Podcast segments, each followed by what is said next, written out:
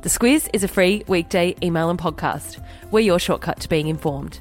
Our weekday podcast is brought to you by CommBank, committed to being a better bank. Find out more at commbank.com.au forward slash better. Good morning, I'm Claire Kimball. And I'm Kate Watson. It's Tuesday, the 30th of May.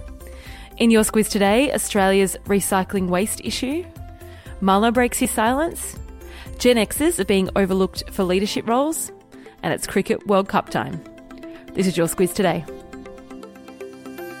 It seems Australia has a bit of a waste problem, Claire. Earlier in the year, China stopped accepting a lot of our recycling waste, and most recently, Malaysia rejected 60 shipping containers with 3,000 tonnes of rubbish, including 100 tonnes of plastic waste from Australia, the US, and the UK. It says its importation was in breach of its environment laws. Yes, and it un covers really an issue that has been building up a bit of a, a head of steam uh, with China um, refusing now to take any waste since the start of the year. Um, that shifted some waste to be exported to Malaysia and the Philippines, and they're now cracking down. And for some context, we recycled uh, about 37 million tonnes and we always look to export about 250,000 tonnes of plastic waste. So it's a, a, bit of it that does go offshore, but it's certainly a bit that needs to be uh, really dealt with domestically. And that's the problem. The industry here really isn't capable of doing that at the moment. It is something that came up a little bit during the federal election campaign, and Prime Minister Scott Morrison has appointed an Assistant Minister for Waste Reduction to Scott Morrison, and his ministry was sworn in yesterday, including notably Australia's first Indigenous Cabinet Minister, Ken Wyatt, who will be responsible for Indigenous affairs.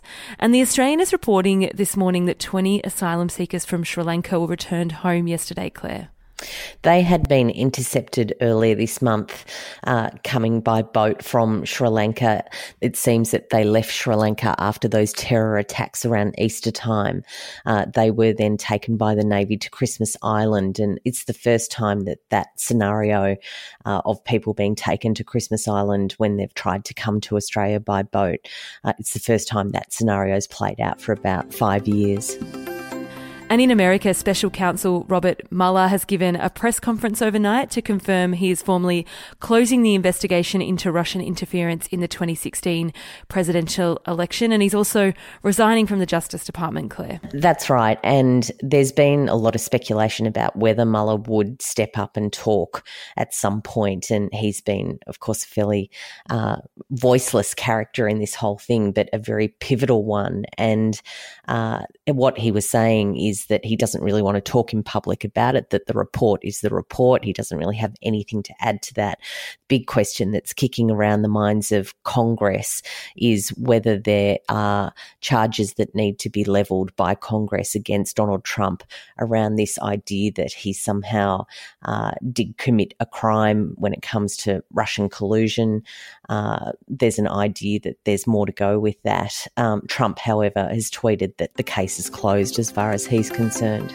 New research from recruiter Korn Ferry says millennials are favoured over Gen Xers for leadership roles. Is this fair? I don't think so, being a Gen X.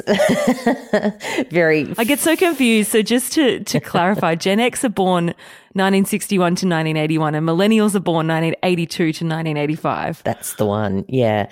And what they're saying is that Gen X candidates, so those people uh, really from, you know, sort of what around the 40s, 40s yeah. kind of mark. They aren't uh, agile enough, they're not digitally savvy, uh, and they don't take enough risks. And it's uh, one of those things that um, executives and investors can see uh, when it comes to picking the next ranks of senior executives that they'll probably go from the old, older crowd uh, and then push then quite young. So, yeah, it's an interesting phenomenon if it plays out that way.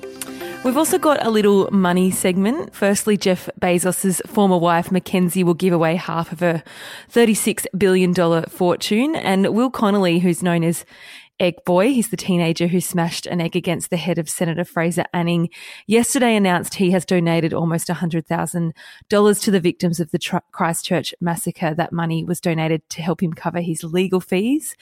And finally, what about the woman who spent $30 million at Harrods over 10 years. She is the wife of a convicted banker from Azerbaijan and apparently, yeah, really lived around the corner from and really liked shopping at Harrods. and over a 10 year period, um, spent close to 30 million Australian dollars on everything from designer clothes through to the sandwich shop there. So uh, she's being investigated and is one of the first to be investigated under the UK's new unexplained wealth orders, um, what they are. When you think about it, proceeds of crime um, really does come with some kind of um, proof that a crime has been committed. So there's these new laws around unexplained wealth, and uh, that's what they're looking into her and her activities for. And while we're in the UK, cricket fans will be excited. The World Cup is about to kick off in England. Australia are the reigning champs, and especially with Dave Warner and Steve Smith back in the side, that'll be closely watched. It will. Australia's first game is on Saturday night. It does go on for quite a few weeks, so there is probably going to be a few blurry eyes around um, your workplace over the coming weeks. And tell us about Poppy, who recently died aged 43. She was one of Dian Fossey's Gorillas in the Mist, and she was uh, born about nine years after Fossey uh, had gone to that um, that part of Rwanda and uh, Dian Fossey was able to see her grow up, and it was uh, one of her favourites.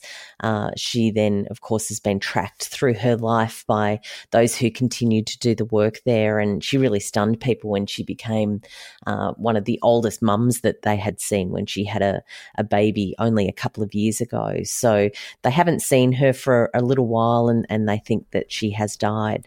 Dian Fossey, of course, was an American primatologist and conservationist. Most most of her work, was in Rwanda. Uh, she wrote a book called Gorillas in the Mist, um, and a movie by the same name was made about her life. Uh, our three minute squiz this week is with Shane Oliver. He's the head of investment and the chief economist at AMP Capital.